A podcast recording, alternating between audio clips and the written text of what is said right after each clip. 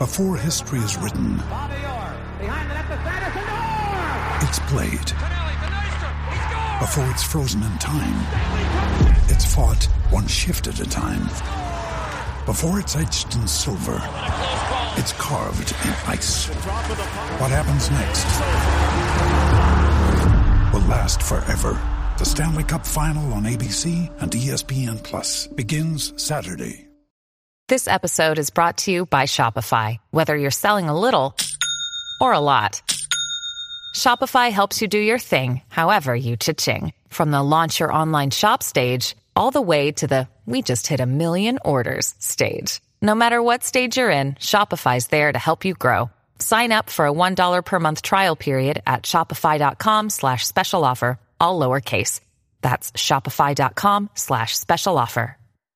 With threats to our nation waiting around every corner, adaptability is more important than ever. When conditions change without notice, quick strategic thinking is crucial. And with obstacles consistently impending, determination is essential in overcoming them. It's this willingness, decisiveness, and resilience that sets Marines apart. With our fighting spirit, we don't just fight battles, we win them. Marines are the constant our nation counts on to fight the unknown. And through adaptable problem solving, we do just that. Learn more at marines.com.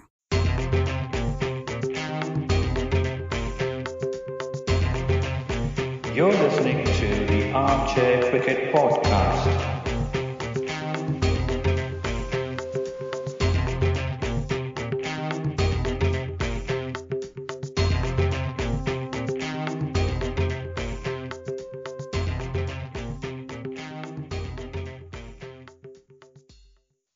Hello, everyone. Welcome to another episode of the Armchair Cricket Podcast. This is a podcast focusing on Test cricket by armchair critics of the game. As always, we would like to start by thanking all our listeners for their continued support. Um, please do continue to listen to us and spread the word about our podcast to your cricket loving friends. Uh, if you haven't done so already, please remember to subscribe to our podcast on whichever platform you're listening to us on, be it uh, Podbean, Apple Podcast, Spotify, Castbox, or anything like that. You can find us easily there by searching for Armchair Cricket Podcast. Uh, do not forget to leave us a rating, preferably five star, and uh, provide your fed- feedback. You can reach out to us by email. Our email address is armchair.cricket at gmail.com.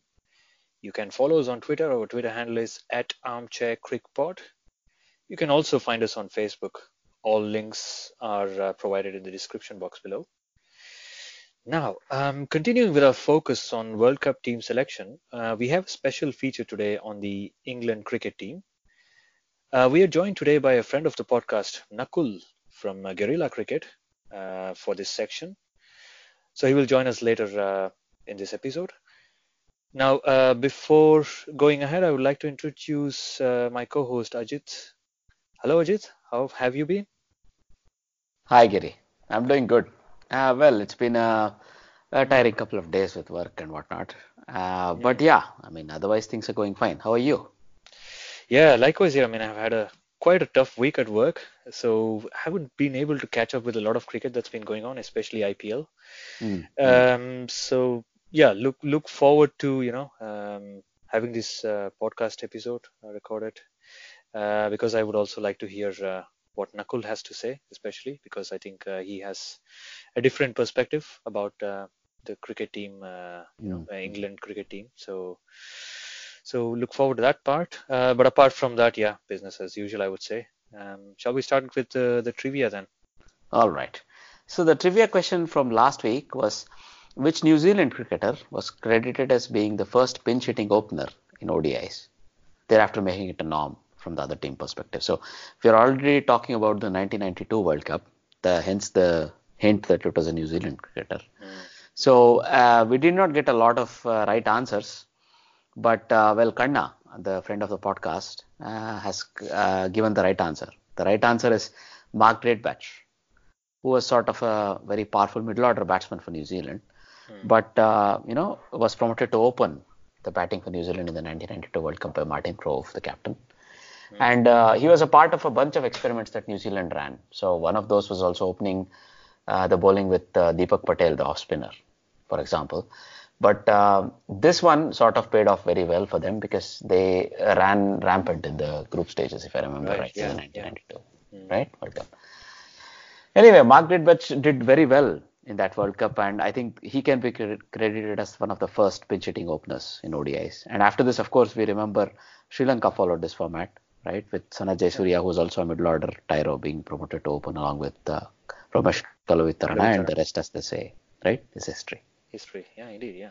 Indeed. Yeah, fond memories, uh, especially of uh, Jayasuriya and uh. But it's good to know that there was someone else who started this. Mm-hmm. That was Mark Greatbatch. Uh, he was one of my favorite cricketers back then when I was a kid. You know, that was actually I, that probably is uh, uh, the first World Cup I was able to follow as a child. Mm-hmm. Uh, and uh, I remember him, you know, going after the bowlers in the first 15 overs, and I had never thought of, you know, players who were uh, trying to do that. If you remember, uh, you know, somebody, you know, a typical opener like uh, Geoffrey Boycott, for example, would he have done this ever?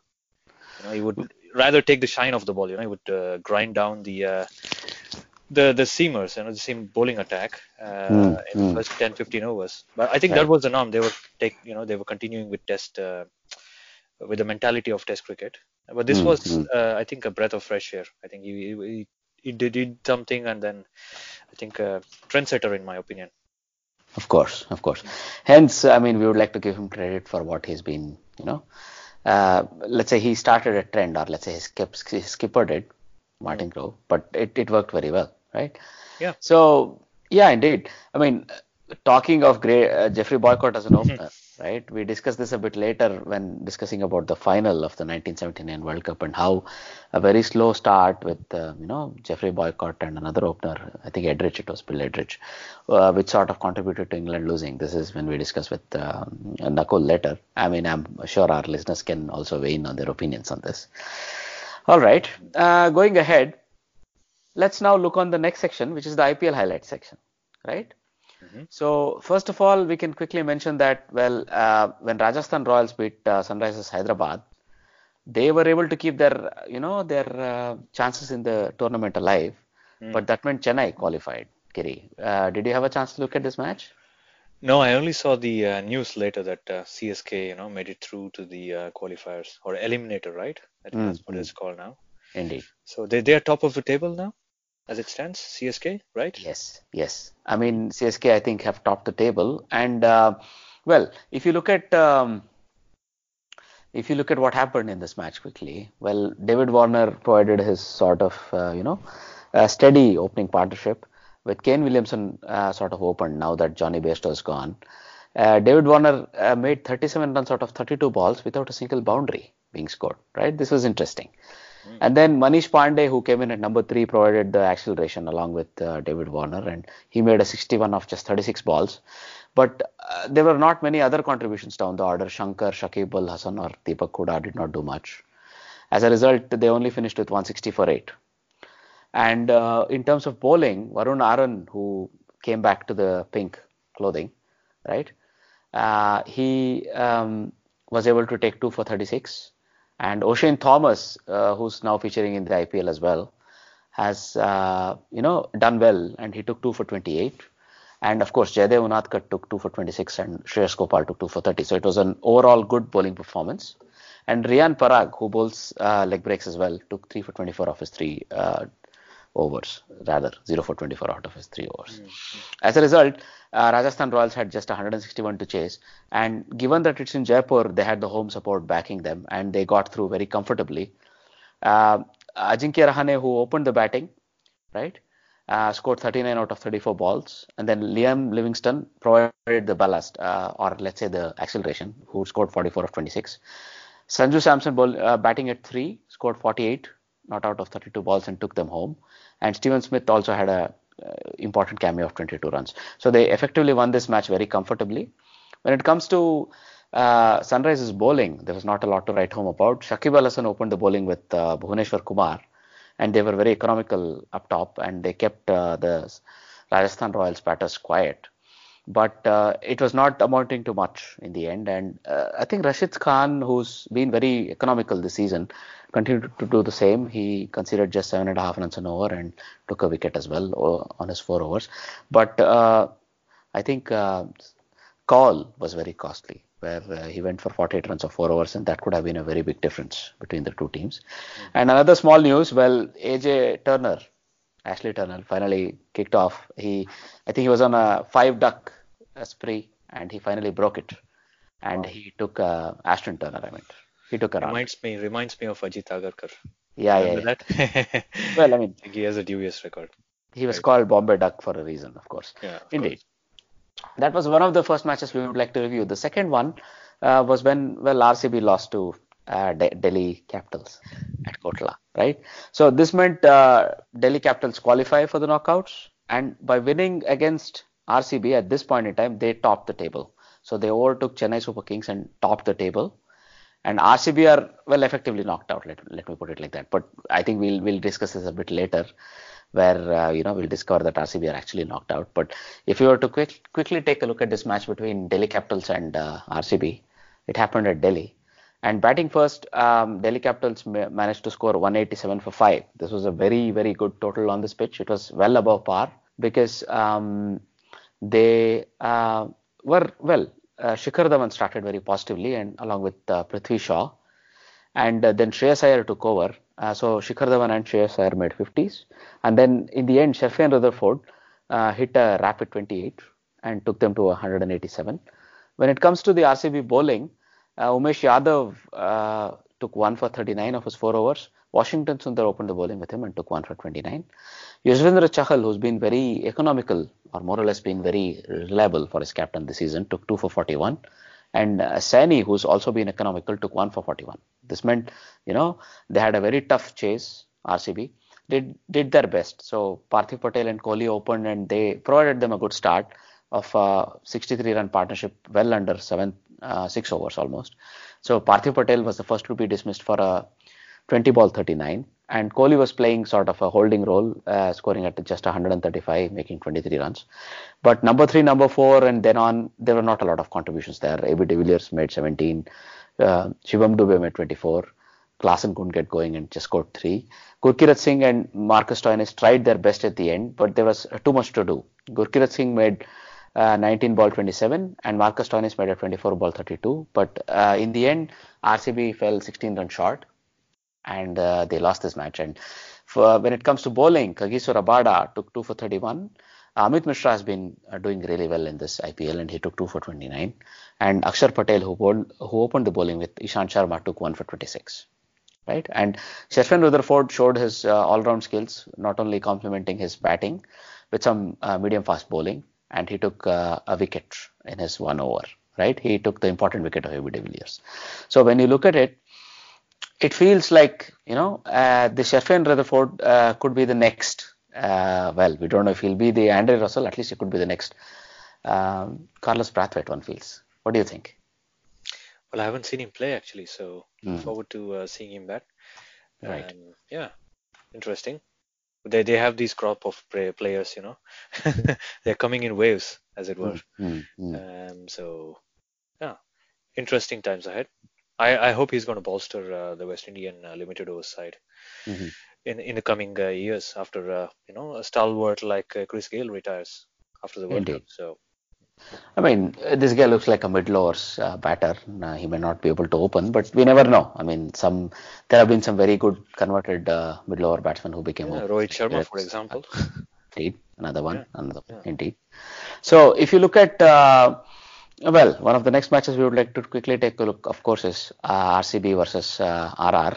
That is uh, Challengers Bangalore. They were playing at home against Rajasthan Royals, and this was a very crucial match for both teams. I mean, uh, a result in this match would have been very important for both teams, but unfortunately, this match got washed out after they sort of uh, opened or they kept waiting until the very last moment the match could be started with five overs apiece, right? So RCB batting first scored 62 for 7. They never got going. Kohli made 25 runs of just 7 balls. But, uh, you know, they decided to open with uh, AB de Villiers in place of Partha, Parthiv Patel. Maybe it, but it might not have been the right thing to do. And they somehow never got going, and they finished 62 for seven with uh, Shreyas Gopal, who bowled only one over, who bowled the second over of the innings actually, took a hat trick. And uh, his it was a very interesting uh, sort of uh, over. I don't know if you saw this, Giri. No, I didn't catch.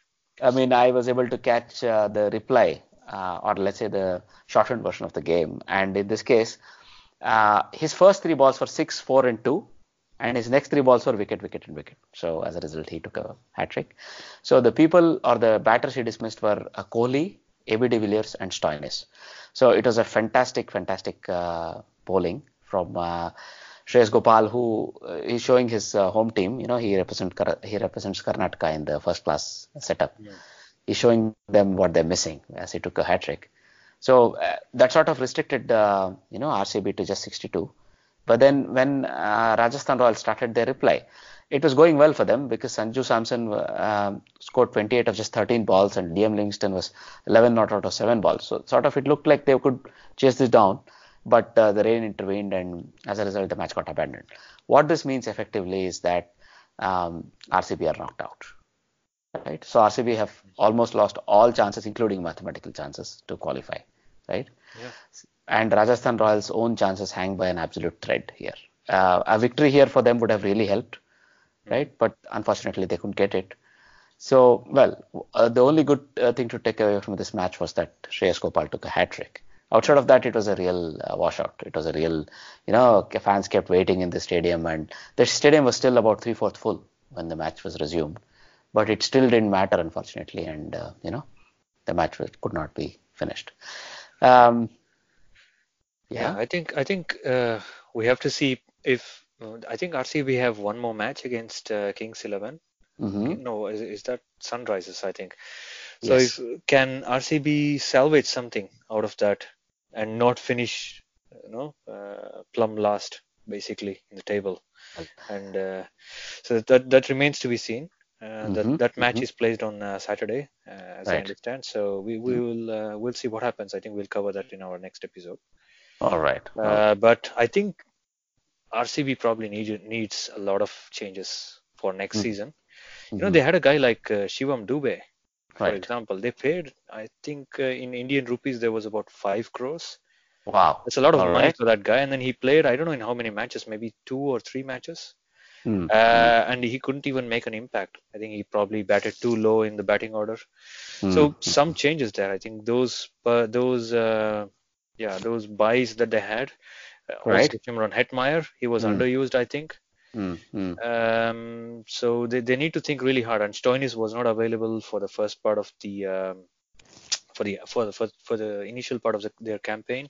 Mm-hmm. He was only available you know in the middle and then he's now gone again i think after this match uh, for uh, uh, he's, he's, back on australian duty i think so mm-hmm. is warner uh, for sunrisers of course right, right. Um, so so they, they need to check all these things and they probably need to give a lot more uh, uh, they need to inject a little more home talent, I would say. You know, Shreyas Gopal Pro was probably making a case here in mm, front of his mm. home fans. Right, uh, right, They already have Yuzvendra Chahal, of course, but uh, then again, you know, you you really have to look harder. I think Sangakkara mentioned this in one of his uh, analysis. I think maybe even three or four weeks ago when I see when RCB see. had lost three or four matches in a row. Uh, he said they don't have enough Karnataka players. They don't have people uh, from the local region. So they they have good foreign players like AB de Villiers, hmm. um, mm. and now also Shimron Hetmyer. But then again, I think Gary Kirsten, uh, I don't know if he'll remain the coach for next season. He probably mm-hmm. will. Uh, mm-hmm. If he does, then he has a lot of thinking to do. Uh, I mean, I for one am uh, a believer that Virat Kohli should not be given the captaincy of this team. They should promote someone else and let Virat Kohli just focus on his batting. I think he has enough to do already with the Indian cricket team. He is the captain of the limited overside there as well as the test team. Um, so he, he probably needs a break as well. I don't know how uh, fresh he is for the World Cup after this IPL campaign. Maybe it's good for RCB that they don't qualify for the eliminators. Otherwise, they would he would probably need to play a couple of extra matches. So I see it that way, but a lot of thinking to do for RCB. I don't know. Um, they, they need to do something for next season. Otherwise, they will keep languishing there at the bottom. I understand. No, no, I think you're right. They got their team selection strong, They also got their, let's say, the structuring of the entire team wrong. Probably the balance of the team was not right. Correct. And the other thing is that you know we keep discussing who's the other potential person that can take over um, RCB's captaincy if it were to be not you know uh, Virat Kohli.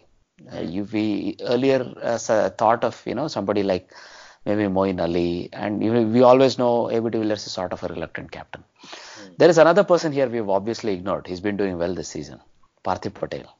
Yeah. I mean, it's, it's, it's, it sort of comes out of the blue, I know. But this guy has extensive captaincy experience at all levels in the Indian domestic, uh, Indian domestic cricket. Mm-hmm. Uh, I would say he could still be, you know, taken on as a option if required next season. He's also been a very good performer this season, right? So yeah. as a result, I mean, that would be a good way to uh, for RCB to take uh, this forward. I would say, mm. right? Mm. All right. Um, okay. Uh, so if you were to just quickly take a look at the upcoming matches, I think there's a match between uh, KKR and uh, Kings 11 Punjab. So this is going to be very crucial for both teams again, very much like what happened between, you know, Deccan, uh, sorry, Rajasthan Royals and RCB. So sort of both their qualifications hang on. I don't know why you like Deccan Chargers so much, Ajit. I myself don't know. If I ever were to come across this myself, I'll try to. Well, we can talk about it. In no worries. Go ahead. Go ahead. Okay. Going on with our next section. Uh, now, with the World Cup team preview section here, uh, today we are going to preview England, who are one of the favorites for the World Cup. They are playing their home World Cup, of course. And uh, to help us uh, review the England team and their chances at the upcoming World Cup, we are welcoming back Nakul Pande, who will be from Guerilla Cricket, who's joining us again. Hello, Nakul. Thanks for joining the podcast. Hi there, Ajit. Uh, good, uh, good to speak to you again. I, I understand you're also preparing uh, some stuff for yourself. After all, Guerilla Cricket has some uh, important stuff tomorrow, isn't it? Yeah, we certainly do. So we're recording this on the eve of England's one day international against Ireland in Malahide. Uh, so I'm uh, doing my statistical preparations uh, for that game, particularly focused on the uh, on the Ireland squad. Although the England squad is uh, a little bit new look from uh, from certainly from what it'll be at the World Cup. Mm-hmm. A lot of players auditioning for for spaces, but yeah, I'm doing my my pre-game prep. Indeed, indeed. I mean, I'm really looking forward to hearing uh, the commentary tomorrow on Guerilla Cricket. And I don't care whether it rains or not, but I'd rather hear the game called. But otherwise, I'm I'm happy to hear the waffle waffling yeah. going on. I really like yeah. you guys. Yeah, I, I, would imagine I imagine this will be going out after that game, but the the latest forecast we have is it will be cold but dry. All right, that's that's then a typical uh, typical, let's say May day. I'm sure. Um, I started my season this uh, last weekend, and we had a practice game, and ah, well, I could feel the chill in my bones, really. So I wish you all the best. Uh, all right then, going on. So um, maybe we can take a quick look at the, you know, the historical perspective of how England have done uh, in the World Cups, right? So England have been one of the stronger teams at the World Cups. They have finished runner-up thrice. So we know 79, 87, and 1992 right?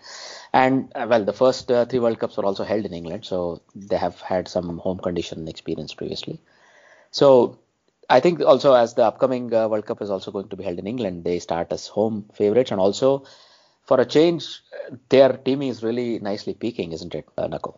It certainly has been over the last, well, since the last World Cup, really, since Eoin Morgan uh, took over the captaincy in the wake of the disastrous 2015 World Cup from that New Zealand series when New Zealand, led by Brendon McCullum, came over and kind of showed England uh, a potential uh, template for for how to play is that uh, in terms of being hyper aggressive, in terms of uh, having having mm. very clear roles and having a real a real freedom uh, within the within the squad, and that's been very carefully built by England over the last four years under Morgan's leadership uh, with with Trevor Bayliss and Paul Farbrace behind the scenes as well. Uh, with some some news in recent time has people looking for things to panic over as ever. Um, that sort of uh, that perennial thing of England potentially looking for reasons to panic before the World Cup. They've gone into World Cups before where up until a few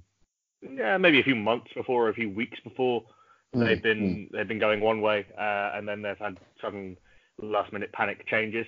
Uh, I think a lot of that is native English pessimism or latent English pessimism. Uh, rather, I think uh, that thing that uh, a lot of sports fans will be very familiar with is that they have a just general sinking feeling uh, whenever it comes to the possibility of their team winning anything. But right, I, I right. think uh, I think a lot of these issues will resolve themselves. Some of them, um, particularly the ones that have made the news over the past couple of days, uh, will be will have to be resolved in other ways. But I think the the minor injuries to the likes of Jason Roy and the uh, the resting of some of the IPL players, I think that'll resolve itself. And England are a, a very strong team. This is the this is the best one day team that England have ever produced, and they've they've shown the way for the the other teams that will be uh, trying to take this World Cup. Indeed, indeed. So from a historical perspective, England have uh, played 73 matches at the World Cups. They have won 41, they have lost 30, and there have been two no results. Right? And uh, of course, uh, we all remember the famous finals, the 79, 87, and 92. Each of them are famous for their own reasons. But if you were to look back quickly at the finals, you know, the first one is, uh, well, the 1979 final where uh, the West Indies were sort of beginning to hit their stride and uh, they got caught cold by a certain uh, Vivian Richards, Sir Vivian Richards, isn't it? The 138 in the final. Nakul, do you remember or have you seen any oh, highlights? I, am I'm, I'm aware of the uh, well, 75 was the, was the the first World Cup final kicked off in less than auspicious fashion by one Mr. Sunil Gavaskar, uh, mm-hmm. with, his, with, his, now legendary goal, go slow. Uh, but yeah, 75, uh, Viv Richards um, tormented England in, in World Cup finals along with Collis King um, and a and a famous uh, famous fifer by uh, for Joel Garner bowling from basically so high that he was coming down over the from the ball was coming out above the sight screen. Uh, but uh, the we were talking about I was talking just now about how uh, this England this modern England team playing with playing with freedom and playing with uh, real kind of clear aggression. Um, the, the story could not have been more different in the in the early days. So the um, England set a, a, a really fairly achievable total in particularly in 60 overs, and then yeah, but uh, and Boycott batting uh, in a manner completely not suited to the uh, to the circumstances. And mm, uh, mm, mm. once once they got out, uh, the, pressure was on the middle order to the extent that they just had to swing at everything. And players weren't as good then as swinging at everything uh, as as they are now. Yeah, yeah. Well, I mean, Gooch did his bit. I think he had uh, scored 32 runs at almost 115, which is unheard of in those days, I'm sure. But mainly the lower middle order, middle lower middle order of the David Gower, Botham, and Larkins and Phil Edmonds, they couldn't do too much. And as a result, you are right. I mean, they were already facing at eight and over, and in those days, probably eight and over or nine and over was unheard of, right? So, another thing, there is a um, uh, urban legend, isn't there, uh, about the final that um, I think Clive Lloyd dropped a catch of uh, Geoff Boycott pretty early on. It might have been in the slips of the gully. I think he was more gully fielder, right? Lloyd. Uh, they say he may have dropped it on purpose yeah, I I have seen the footage, and uh, Clive was a very safe pair of hands, and it looks a a very achievable drop by his standards. Uh huh. Uh huh. I don't.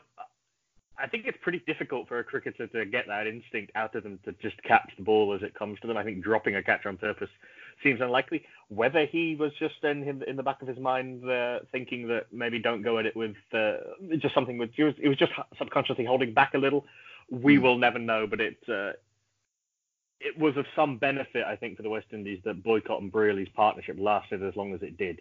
Indeed, indeed. Well, I mean, they batted for almost, uh, you know, uh, I think a best part of uh, nearly 35 overs, almost uh, 37 overs or 40 overs, and they had only 129 on the board. So that that was a killer there, I think, right?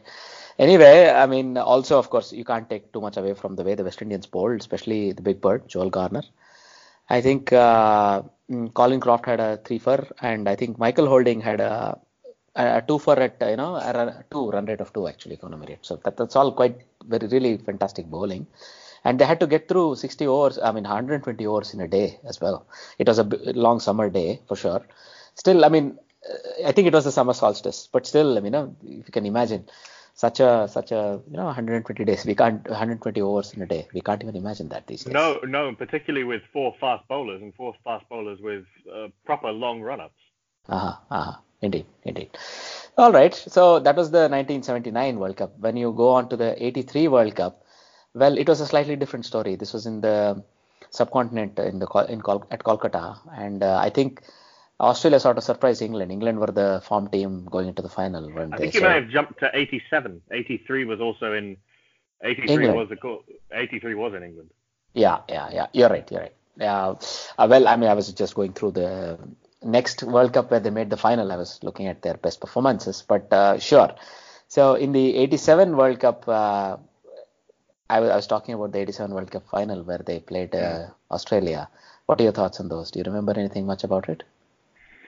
Uh, my that one hasn't that one hasn't quite achieved the, the legendary status of uh, of uh, of 79 and or, or of or 92 particularly because of the, Mm, mm. uh, because of how vivid those uh, those color photos those color photos are. But it's uh, the the infamous reverse sweep, I believe, is the is the uh, really the the thing that is that would stand out to English cricket fans of a certain vintage. Right, right, right. I mean, uh, Mike Gatting, the skipper, right? He was going at 90, and I don't know what he was doing when he reverse swept and was caught by the keeper. Bowling of border, if I'm not wrong, right? Yeah, that's right. And it's you wouldn't necessarily think so much of it. Now, Mike Gatting was a very good player of spin, but the reverse sweep was not uh, a shot that many people would have practiced. Mm, uh, mm. Then Gatting was good on the on the orthodox sweep, the power the power sweep, and also good down the ground. But uh, I think it, it's one of those. There's a there's a there's a thing called defensive decision making, whereby Mm. you rather than doing the thing that is more likely to get you uh, the the results, you will you will do the thing that will make you look least bad if you fail at it. Ah, And I think and I think so you get more stick, uh, more criticism for trying something unorthodox and failing than trying something orthodox and failing. right, right, right. Uh, I think actually Mike Gatting could be somewhat applauded for uh, for going against that. Uh, Hmm. if he manages to get a little bit more on it, and and you know it it goes for four and uh, and it goes on. You know that's one of those sort of cricketing sliding doors moments. But um, Yeah. I think it's what it's uh, an execution error as much as anything. Uh, but I think the fact that it's become such a an infamous moment in in Right. English uh, in English cricketing folklore, Mm, and you, mm. you you can say the reverse the Gatting reverse sweep, and people will know what you're talking about. Um, I think it's because of it sticks in the memory more because it was an or- unorthodox thing, particularly then. Mm, mm, mm. All right, all right. But uh, you know, also I think his partnership with Lamb was very crucial, and they were scoring at a very, very good rate because initially Bill Athey had sort of eaten up a few of the balls, but him and Graham Gooch had laid the foundation that was capitalizable, so to say. But again, the sort of lower middle order, uh, I think Peter Downton, John Emburey, Phil DeFreitas, um, so uh, once Lamb and Gatting got out, I think uh, they did their best. There are a couple of uh, decent contributions down the order, but they couldn't get them across. So that was a very narrow loss. I think this will really sting. I mean, this was probably the closest England have come to the cup, uh, and this loss by seven overs, seven runs would probably hurt them a bit because um, Australia weren't all that good, and they didn't have uh, all that all that many great bowlers. There was Craig McDermott, and there was you know Bruce Reid opening the bowling. There was Simon O'Donnell, there was Steve Waugh as the sort of bowling all rounders, and then you had Tim May and Allan Border. Uh, there was no Glenn McGrath or Warne or a- any one of those you know legends, so to say, that was in that uh, batting bowling lineup. Probably that's why England fancied themselves as well. This was a bit of a downer, right? Sure, it's it's it's long before that dynasty that won those consecutive World Cups established itself, and it's long after Lillee and Thomson had retired. It's the beginnings of Allan Border uh, molding that team of uh, of players picked perhaps more on more on a, a character and an ability to uh, to play to the team ethos than uh, Mm, than mm.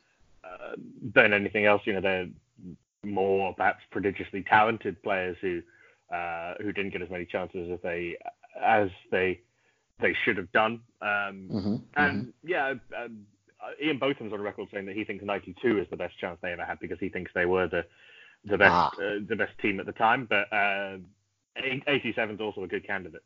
Right, of course.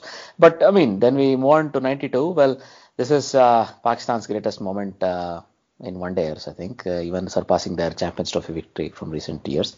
Because, I mean, uh, they won the World Cup and uh, an aging, nonetheless, a very uh, powerful Imran Khan led them to the World Cup. And, well, they made only 249 in the final, and that was sort of slightly under par, if anything, right? Because I remember, um, I remember a bit of the final. I was watching it. I was very young, but I remember that there was a stranglehold that sort of uh, Pakistan uh, had over England in the middle of middle overs because Neil Fairbrother was the only guy doing anything. The England top order failed a bit, chasing uh, 250 to win.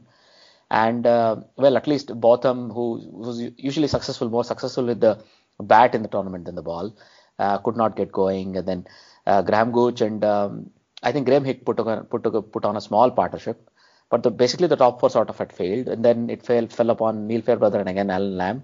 Probably he could have done something something redeeming, uh, but he only could make 31. Then again the lower middle order: Chris Lewis, Dermot Reeve, uh, Derek Pringle.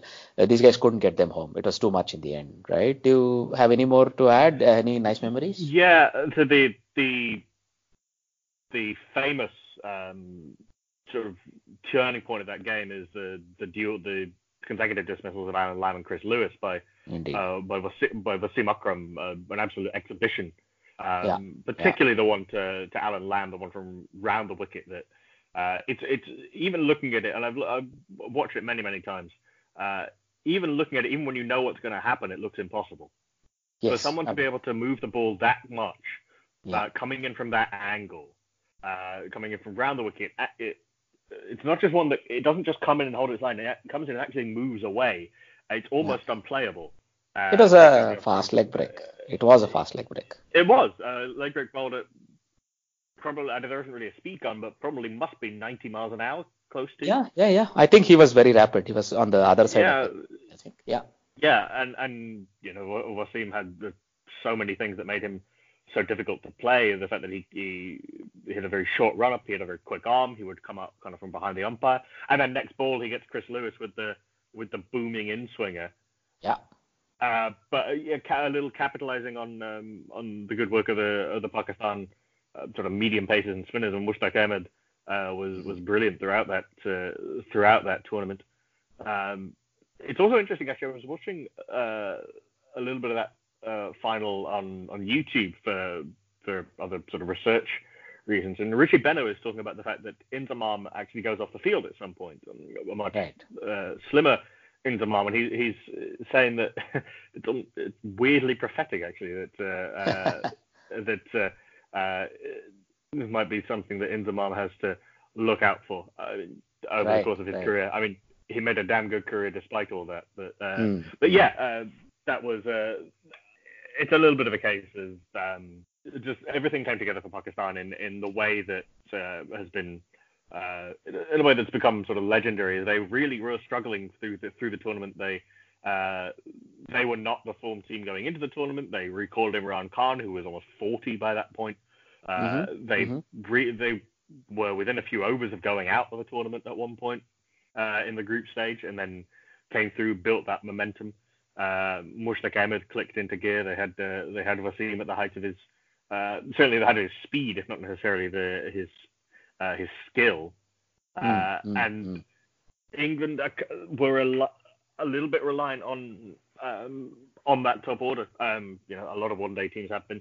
Botham was certainly waning by that point. He was only had a couple of years left of his career. His bowling certainly lacked the uh, the venom uh, of, of old. He was this was in the phase of his um, of his trash get wickets or the trash get wickets uh, phase of his career. Uh, Right, right. Um, and they tried to use him as a pinch hitter kind of up the order, and it didn't it didn't work quite as well as uh, as it could have done. But that that was a an England team full of big names and full of uh, full of very good players. You know, Lamb and Fairbrother were a little bit ahead of their time in middle order, but uh, it didn't come together for for all of these reasons. Right, right. So absolutely right. I mean, uh, also one can also remember the spell Derek Pringle had at the beginning. You know, 10 overs, 22 for three in a World Cup final. It's fantastic. That that had eight extras in those. three wides and five no balls as well. So, I mean, uh, it's it's a fantastic spell, and you're absolutely right there. Uh, Aqib Javed sort of complimented him by taking 10 overs, two for 27, right? But then around him were Wasim Akram and Mushtaq Ahmed, and of course. Uh, I think Imran Khan sort of chose to finish it off. It was it wasn't it wasn't going to be one of those IPL finishes with 26 or 28 required in the final over, and it, it was going to be sort of uh, definite Pakistan victory, and he ensured that by taking the ball right in the final over. So yeah, that's right. It is it kind of as ever, uh, Imran ever the man for the uh, for the big moment. Indeed, indeed, exactly. So I mean that leaves England really sort of like their. Uh, if you look at their overall record, as I was saying, um, they have been quarterfinalists um, three times. They have been semi-finalists three times. Ah, sorry, semi-finalists two times and finalists three times. So you know they are very strong. They're all the time very strong. Uh, except uh, you know they have not been able to win. So this is more the case of a, um, a bride, ever the bridesmaid, never the bride sort of yeah, situation.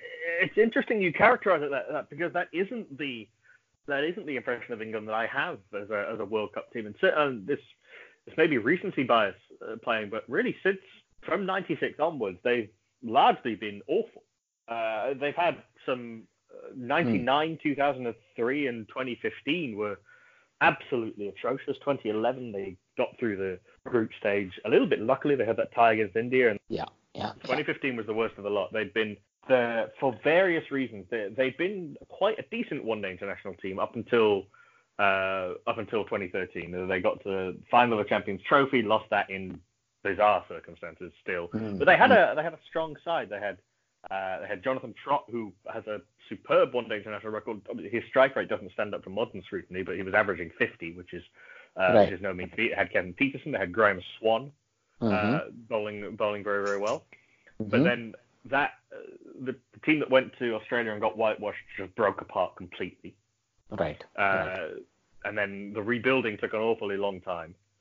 I mean, Alastair, Alastair Cook stayed on as captain for far far too long. We yeah we we still have a, a very vivid sense memory on Guerilla Cricket of doing the seven match one day international series in Sri Lanka, which was yeah. Anthony Cook's last series as as captain, and just it was just turgid. England just had no clue, uh, mm-hmm. and just found ever more ridiculous ways to this game and bring in Gary Ballance, who has a superb yeah. list A record, but uh, was never able to make the step up to uh, to one day international cricket, and just mm. Uh, and had a bowling attack that was just cannon fodder.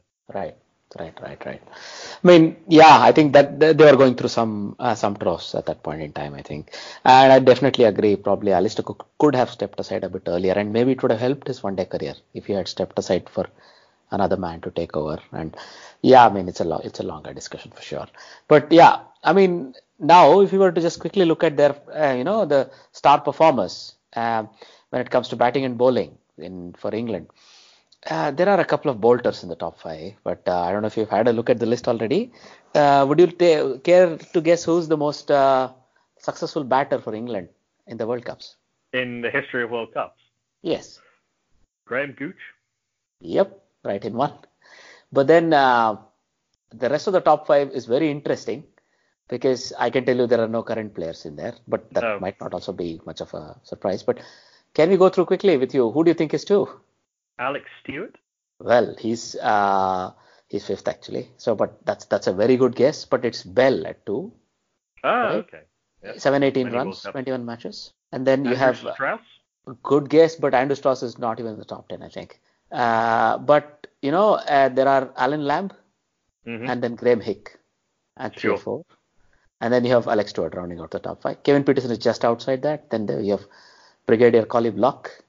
Then you have mm-hmm. Gatting, Gower, and Fairbrother. Sort of these are the top 10, right?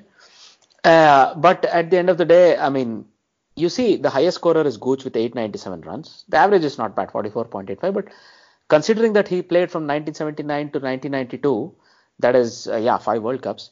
Uh, that's that's not a great uh, return, I would say. But yeah, it's okay. Yeah, you know, four World Cups. I'm sorry. That, that's still not a very great return, but that's that's how it is. England have always you know, there are no great um, record makers in England. There are there is Alastair Cook. He's the first English player to cross 10,000 runs, and for a country that has played 130 years of cricket, that that's not a great thing. But then it's not like that at all, right? With the England team, which uh, that they perform well as a team rather than you have these standard performers either with yeah, the bat yeah. Usually, I mean, now with with um, Alastair Cook and James Anderson, um, Mm, with mm. the amount of Test cricket that England play uh, Right. now, you know, Anderson could go on for another two or three years the way he's going. He seems to be getting better and better, and uh, you know, he could challenge Shane Warne's record. I think Murali's a bit of a way off, but I think he could Yeah. challenge Yeah. uh, Shane Warne in, in theory at least. Indeed, indeed. Uh, now, uh, if you were to go on and look at the England's uh, current squad or the professional squad that ECB has chosen, uh, you can see that they have a very strong bowling lineup. So let's start from the bowling lineup. So you have uh, David Willey, Chris Woakes, Mark Wood, Liam Plunkett, and Tom Curran making up the fast bowling stocks, right? Of these people, you can expect you also can throw Jofra Archer into the mix now that he's been chosen for the one-off ODI versus Ireland also the uh, T20 and ODIs against Pakistan. So maybe there's a bit of talk that you know one of Tom Curran, Liam Plunkett, or David Willey may make way, and uh, we may have uh, Jofra Archer take the, this player's place. Uh, it does seem a bit harsh on one of these players, but you never know. I mean, if you were to just think of it in terms of uh, merit, you can expect that Jofra Archer would uh, take his place in this team, right? Uh, going forward, uh, if you were to look at the top order of England, they have such a strong top order. You have uh, Jonny Bairstow, who'll open with Jason Roy. Uh, he, they are such a dominating uh, opening partnership that you can expect that uh, most teams would be a bit, bit wary of them, in the, especially in the opening power play, right? Uh, then you have a very serene, a very serene, or if required, an attacking Joe Root who can come out at number three. Following that, you have Eoin Morgan who comes in at four, and of course, you have uh, Jos Buttler, uh, who's such a maverick player, isn't he? And moving on, uh, what do you think about the spinners, Nakul? Moeen Ali is incredibly dangerous. Uh, his his ability to be incredibly fluent from the off, uh, Mhm, and with the ball, he's uh, he and Adil Rashid complement each other beautifully. Adil Rashid is a world class limited over spinner, uh, Yep. a consistent wicket taker at any time of the innings. Is rapidly developing into a good death bowler. Has a googly the best in the world can't pick, but Moeen Ali is consistent, very economical, uh, and uh, I think I think those two uh, uh, have made a huge difference. Uh, having a having wicket taking spinners uh, is no team is going to do well in this World Cup without that. I think we spoke about that uh, Mhm, without mhm. about that last time. Indeed, indeed. Then you have the likes of uh, well Joe Denly, who's been chosen as a backup spinner. Uh, I think his batting also contributes to him being chosen ahead of somebody like uh, Dawson, for example. And uh, when it comes to bow- bowling all-rounders, you always have Ben Stokes, who'll play most matches. And uh, even though the England skipper might not count on him for all 10 overs in a ODI, I think he contributes with enough with both bat and ball so that he deserves his place in the 11. And of course, uh, whichever one of Woakes, um, let's say Willey or Tom Curran will play, and maybe Jofra Archer, they will also chip in with the bat. So England are pretty much uh, well matched there when it comes to bowling all rounders in the squad. And also when it comes to uh, keeping, you have Jonny Bairstow probably as the main keeper, or let's say Jos Buttler as the main keeper, and if required, Jonny Bairstow can back him up very effectively.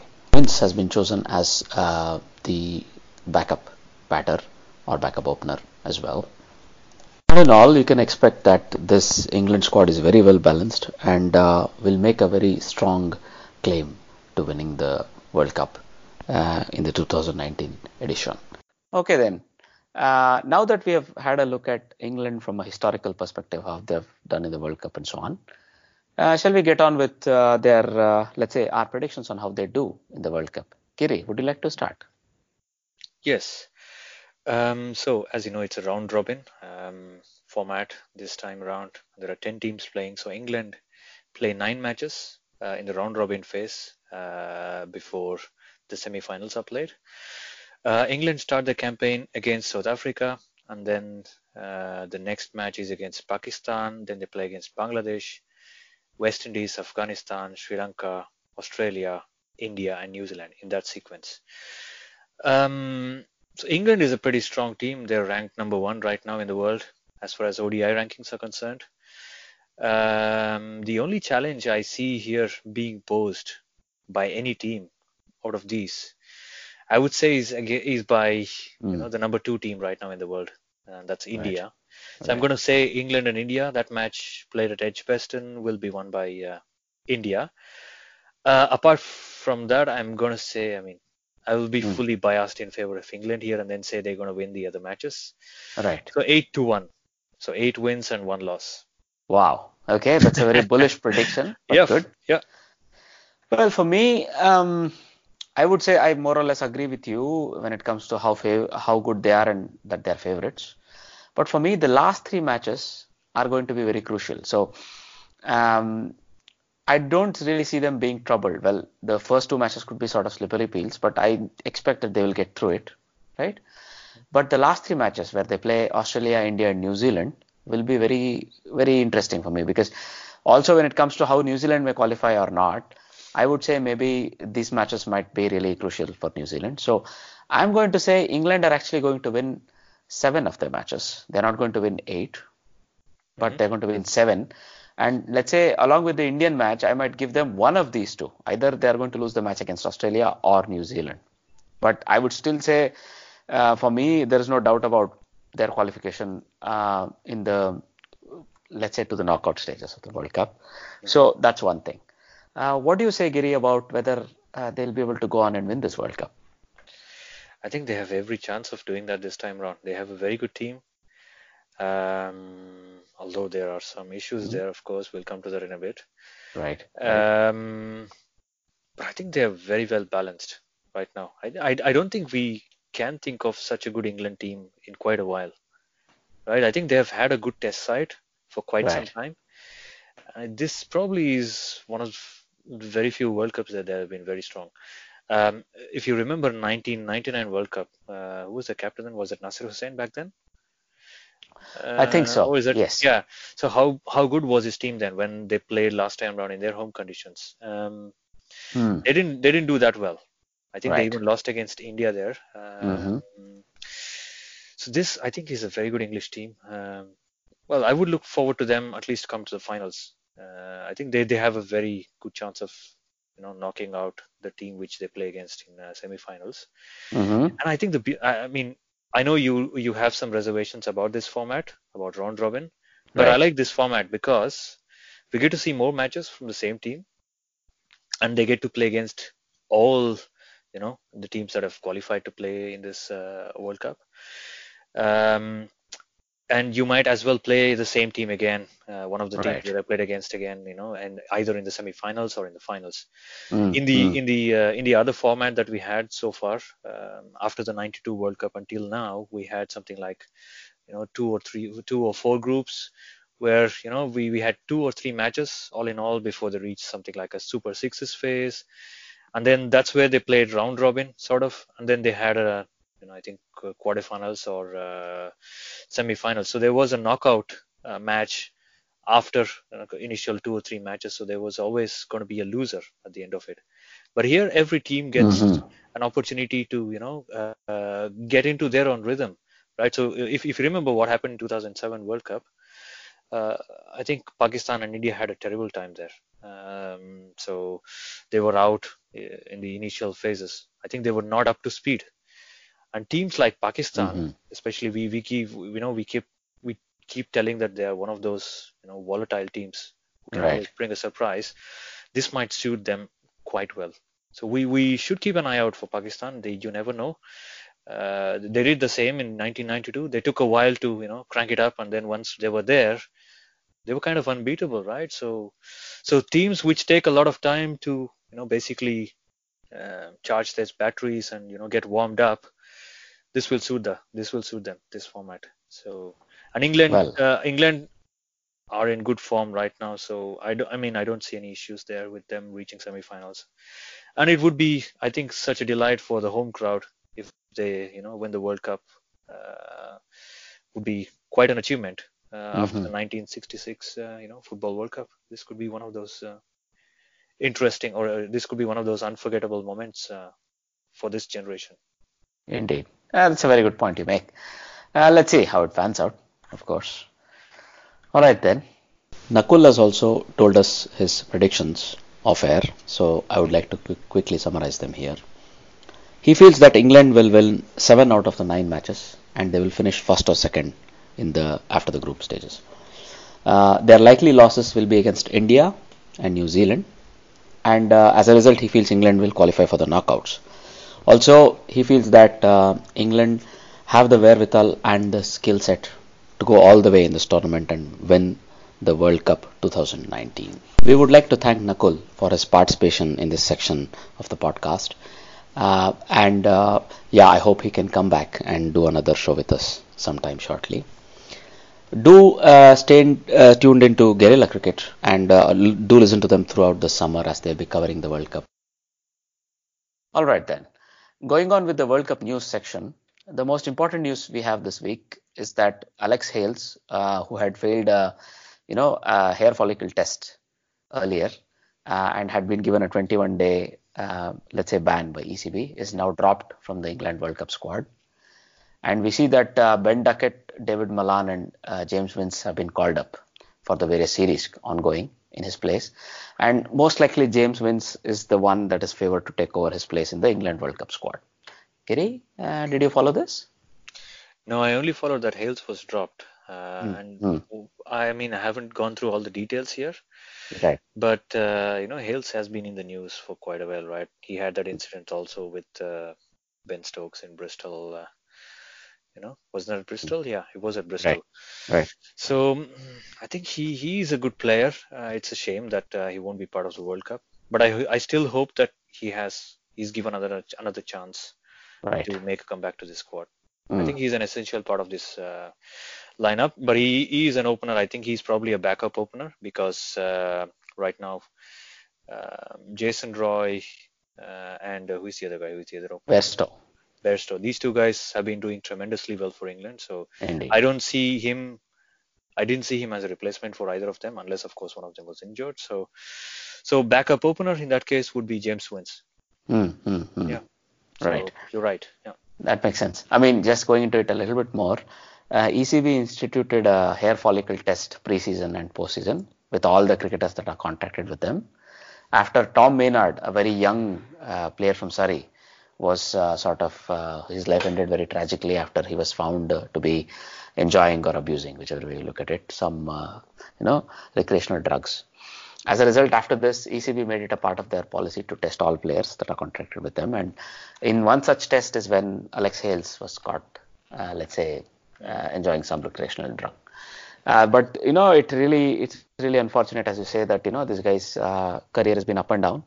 He's only now recently made a comeback into the team, having you know re- restituted himself himself and sort of uh, rebuilding his image.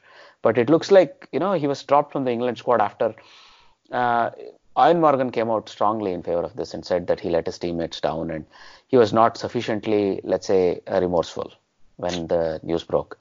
Uh, and he did not apologize to his teammates, and you know he was not aware of the kind of impact he, this news would have on his teammates going into a World Cup. That was one of the reasons why I think they chose to drop him, and also I think um Alex Giles has come out and said that you know they were unable to talk about it until the news became public. You saying?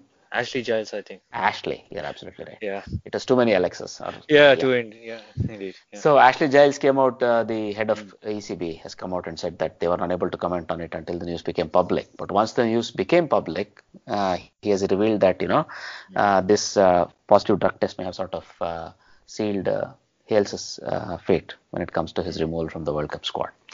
It's very unfortunate. He's a very talented player, and I hope he shapes up. That's all we can say about it, I guess yeah. right?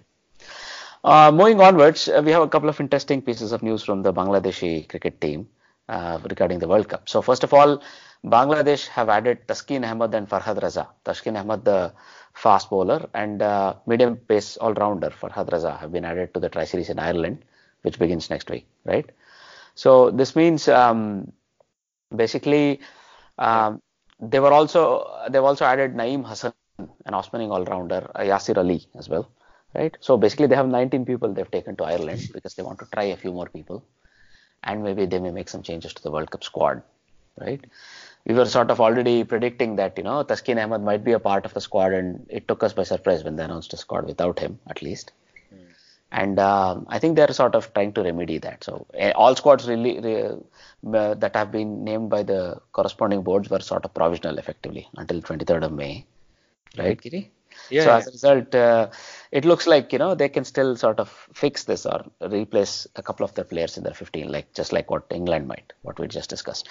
So um, well, we'll see how this uh, ships up or shapes up going up, going in a couple of weeks now. And um, another important news that comes from the Bangladesh cricket team regarding the World Cup is the format of their jersey. It looks like uh, you know uh, ICC had directed them to have an all green jersey with even the names of the players and uh, the name of the team being in green, in a different green, of course. But uh, the fans of Bangladeshi cricket team were not happy to leave out the color red, which is a part of their flag and very instrumental in their, uh, let's say, colored clothing all through, right? And um, well, uh, so as a result of this, um, Bangladesh team has chosen to retain red in the in their you know uh, jersey design, so to say, right? Yeah. Another small news. Well, this when this newly designed jersey was uh, revealed, uh, it looks like Shakib Al Hasan, who was already in the stadium uh, as a part of a you know preseason meetup or say a pre-World Cup uh, meetup. Uh, so sort of there was some miscommunication going on, and uh, by the time they wanted to take a team photo, Shakib Al Hasan had already left the ground and returned to his house. Yeah, but it was probably the wrong jersey, right? Maybe it might have been the wrong jersey thing. yeah. So so I think it's it's all probably okay in the end.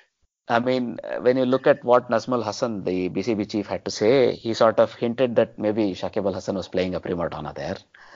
Uh, we don't know if that was the case because he's just returned from IPL. Maybe you know he was recalled from the Sunrisers squad. Yeah.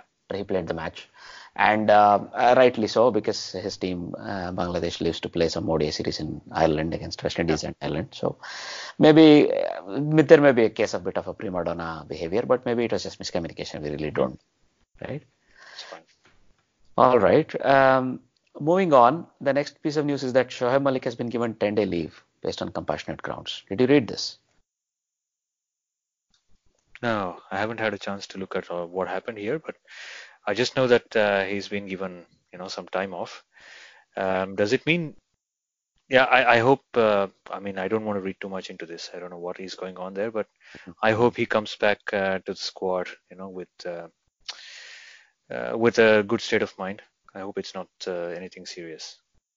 Indeed. I mean, given that uh, the way it was announced, it might not be usual backbiting or bickering that we know, but it might be something personal that might be going on. Yeah. So, uh, well, let's see how it goes. Uh, those were all the World Cup news that we had to uh, sort of discuss today. Uh, but going on, maybe we can take a quick uh, look at uh, you know the other news. So in the other news, uh, we have uh, well, first of all, let's quickly look at the uh, conflict of interest issue with Tendulkar. Uh, well, Tendulkar has come out with a 14-point response, right? That basically means that um, he has um, re- responded to the ombudsman of BCCI saying that uh, there is no conflict of interest as far as he's concerned because there has been no monetary compensation. He's the Mumbai Indians icon. He's mostly present in the home games, I think, where he's wearing jersey and you know seen in and around the setup. But he says there is no monetary compensation ever, right? Okay. So, uh, well, that was a very long, drawn out, uh, almost legally right reply. I will not go into that. What do you have to say about this, Giri? Well, I don't know. I mean, I think he he's a man of integrity, so I'm not going to question that when he says that. So let's leave it there. Right. Let's leave it there. Right. Right. So, um, next thing is that, well, we saw that uh, Namibia have clinched the WCL Division 2 title.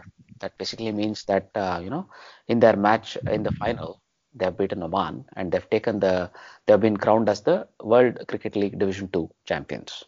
So, this basically means Namibia have won their first ever ODI Mhm. uh, because um, they played in the 2003 World Cup, if you remember. Yeah, I remember that. Yeah. 6 0.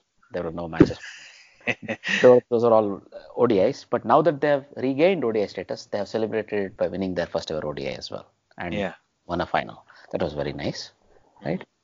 Another small uh, but not so nice news is that well, Sri Lankan cricket have called off the Pakistan's under-19 tour of Sri Lanka after the Easter weekend attacks, right? Because they want to review their uh, security situation and so on. It's very unfortunate. I really hope uh, Sri Lanka does not go the way of Pakistan when it comes to the player security and other things, because I know there are some ongoing, uh, let's say, religious tensions and other things going on there. But we really hope they're able to sort it off and this doesn't, uh, you know, bleed into cricket, cricketing uh, relations. Let's see how it goes, right? Uh, the next thing, well, is that well, Alex Hepburn, uh, the player who was uh, found guilty on a sexual assault case, uh, has now been sentenced to five years of imprisonment. Giri. Mm. So regarding this, I think um, a friend of the podcast, Tasneem Samar Khan, has written a very powerful blog article, and we would like to let's say redirect our listeners and our uh, friends to this article. And she's had some very strong opinions about this. And nakul also had some very strong opinions about this. He expressed them to me off air of course. And uh, those that are interested can go read this article. And she she's a human rights lawyer and she's made a very strong case on why this is the right sort of a decision. Mm-hmm. right? Going forward some very nice news. Sangakkara kumar sangakkara the erstwhile sri lankan cricket great right? Has still been, is i think uh, he still is and this will uh, do no less this piece of yeah. news to enhance this that he's been chosen as the next mcc president so starting from October 1st, he'll take over as the MCC president for a one-year, uh, let's say, stint, right? Yeah. Uh, and well, he's the first non-British person ever in the history of the MCC club to, you know, begin as a president. So I think uh, a lot of uh, kudos to Sangakkara and our congratulations to him, Giri. Yeah, yeah. I think befitting, really befitting his uh, personality, and it's a crowning achievement. I think it's probably MCC's uh, gain by making him the president. He's, uh, I know uh, we all know what what a statesman he is, you know, even outside of cricket. Um, so I wish him all the best, or we wish him all the best uh, in this role, and I hope, uh, you know, he, the uh, the MCC president gets to do what he can do, you know, as even as a foreigner. Right. Well, I mean, he's played the uh, he's played the game long enough to know at every stage, right? At every step, and also, I mean, uh, if you've heard his county lecture or some such, you would see what a statesman this person is, as you yeah. rightly pointed, what yeah. a statesman. Yeah? And there are also rumors that on the day he retired from international cricket, he was offered Sri Lankan ambassadorship to UK because he was going to be playing county cricket for a couple more seasons and uh, he chose to stay away from that role. But this sort of, uh, let's say, his mindset and his opinions have always been recognized. He's a lawyer, he's a trained lawyer, and I'm sure whenever you see him on TV or whenever you see him, you know, elucidating about any any topic about cricket, you see that you see that uh, statesmanship shine through. As yeah. a result, I think uh, this is the right sort of a person uh, to bring. You know, also they've gone for new blood. He's hardly 40, I think. Yeah. So that's the right thing. I think he takes over from Mike Gatting, if I'm not wrong but mm. maybe eh, this can be revisited. But at the end of the day, a new a newly retired cricketer being chosen as an MCC president is a right move, also from the body that sort of yeah. governs cricket, right? Or rather, governs the rules that uh, cricket is played with, right? Yeah, yeah. All right. Uh, the next piece of news is uh, well, we are going to clarify, or the player himself has clarified one of the most, uh, let's say, intriguing uh, mysteries that has uh, gone on in cricket in the last 20 years. One of the world's unsolved mysteries, right? Indeed, indeed. it very well might be. Shahid Afridi, uh, the Pakistan cricketing great, has revealed in his autobiography that uh, you know uh, he is actually not uh, as let's say 38 or 39 year old as we believe, but more like 43 or 44 year old. So he's revealed that he's actually born in 1975, not 1980 as previously assumed. That mm-hmm. means well, it doesn't take shine off any of his achievements and his records, but well, it just gives us more, more uh, let's say respect for this person because he's 43 or 44 rather than just 39. Mm. We know the people from that part of the world are very strong. Misbah has shown it. Uh, you know, Imran had showed it and Younis Khan has showed it. And this guy just takes it to the next level. He's 43, 44. And if you look at his uh, achievements in the latest PSL, he played eight matches, took 10 wickets at a, you know, at a run rate of just 6.74. So his effectiveness is as good as ever. Giri? Mm. Yeah, yeah, yeah. Uh, come to think of it, I think uh, he played that explosive innings um, in 1996 in Kenya, Mm-hmm. if I'm not wrong. Right. I think at that time that was the fastest century, 37 ball century. Indeed. Wasn't that against Sri Lanka? Mhm. Um, and he announced basically his, uh, you know, uh, himself to the world that he's one of those expl- explosive batsmen. He continued in the same vein, I would say, for Mhm. many more years, although not always effective. He didn't always convert his starts into, uh, you know, bigger scores. Mhm. Um, what Afridi reminds me of is that famous Test match um, against uh, India in Ferozshah Kotla, right. 1999. Indeed. Himself and uh, Saeed Anwar, they were playing so well. Uh, I think he opened in that Test match, Yeah. and I think Afridi may even have scored a century then, if I'm not wrong, in that Uh-huh. match. I, I don't, I don't know. I, I mean, sorry. Was this the Kumble 10 for Yeah, matches? exactly. First Yeah, innings, possibly. Yeah. So I think they were chasing a target of 420, and these two guys had put on 150 or something already. Uh, India were running out of ideas uh, until uh, until I think uh, this guy, uh, A.V. Jayaprakash, raised his finger well, and gave him out. well, there, there may have been some merit uh, to the appeal, but we will never know, right? You will never know, but Yes. it probably, yeah, I don't know. I mean, I don't want to comment uh, on a Mm. on a decision that was made on the field, and it's now in the Ah, record it's books. part, yeah, exactly. it's part of the game but yeah it, it reminds me of all those uh, uh, you know wonderful innings that Afridi has played Mhm. and 1999 according to his you know current uh, revelation Mm. would have made him 24 uh, an age Right. of 24 back then so so he was not uh, a 19 year old as he had you know made us believe back then Mm. Mm. or probably the records the official records uh, had made us believe Right. but it as you said you know it's, it's quite it's, it's such a strong um, Hmm. uh, personality strong you know physically so strong that he could continue uh, exactly. playing uh, competitive cricket even at the um, age of 43 or 44 uh, another name that pops up in your head ajit Well, I mean, Misbah, my favorite. Misbah? my favorite yeah but i think his his age was probably uh, the right one uh, for a change uh, and exactly. I, I think I also read somewhere that uh, Younis Khan also Exactly. had a a different age than was what uh, than what was uh, you know mentioned in the official records. I think the official records probably say he was born in 1977 or something, Mm, mm. and he was probably two or three years older than that. And he also, you know, if you count those uh, years in, I think he also played well into his 40s or even very close to his 40 Yes, 40th yes. uh, year. Uh, Well, I mean, there was a small correction there, I think. What happened was uh, when he retired after winning the T20 World Cup, if you remember, yeah. he said that, uh, you know, this is the, let's say, the game of youngsters. This is 2009. Mm. And he claimed to be around 34 or 35 then. Yeah. And um, PCB insisted he was 31, of course. but uh, what happened was that that means when he retired, he was also 40, 40, 41. Yeah. You're absolutely right. Yeah. Right. So, and uh, one of the current players right now in the world, Hmm. another guy who you know we we may not know his real age, but official records say that he's 20 years old now, and you know who we are talking about. Yeah. Yeah, also yeah. from same region, but in, from Afghanistan, in fact. So. Just across uh, a couple of miles on the other side, I'm sure. But I mean, look, um, he looks like a very mature 20 year old, let me put it like this. yeah. Uh, but and his cricket and his actions also show that. If you hear, if you ever heard him speak, he sounds really mature.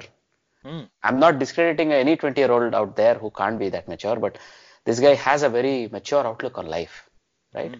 And uh, it shown it shines through when he speaks. But nonetheless, I mean, we'll see. Maybe he has an autobiography coming up in a couple of decades, and we know his real age, or if that is his real age. Look, age is just a number, and these guys, be it you know Afridi, be it Misbah, be it Younis, or be it Rashid Khan, at the end of the day, that's what they're proving to us. You know, if you were to follow Dylan Thomas's poem, you know, Rage Against the Night, all that, right? So these guys are living proof of that thing. You don't accept aging lightly, or you don't accept aging and defeat that, you know, age, which it will defeat all of us. But let's say, you know, these guys are our, uh, let's say, uh, we can take inspiration from these guys. Yeah, absolutely. Well All said. right. All right. This brings to uh, close all the important news that we want to cover this week. That gives us a chance to go on with the trivia question for this week. All right. So, in keeping with our uh, tradition of sort of uh, let's say, asking a trivia question about the team that we discussed this episode.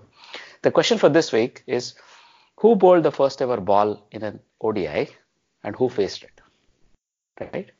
So if you've heard us discuss uh, the England preview section, I think we've mentioned this player a couple of times, at least the batter. So that's the clue you have, right? All right then. Uh, as always, uh, we say we keep our fans in our mind when we talk about this. That please talk about our podcast with your cricketing friends. Make our podcast more popular if possible. And if you have any comments about how our podcast is going, get in touch with us. Right? You can always get in touch with us through our mail ID, which is armchair.cricket at gmail.com, or our Twitter handle, which is at armchaircricket, armchaircrickpod, right? We have a Facebook page. You can leave, our, uh, leave us some comments on there, or you can also leave us comments in whichever podcasting app you follow, be it Apple Podcasts, Podbean, Castbox, any of these, right?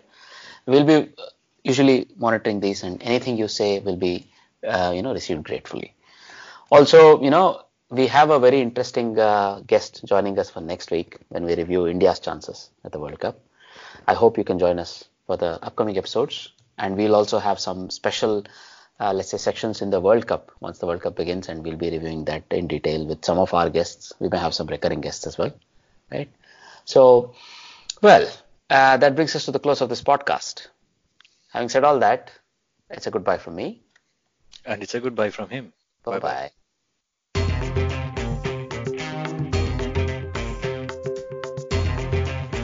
You're listening to the Armchair Cricket Podcast.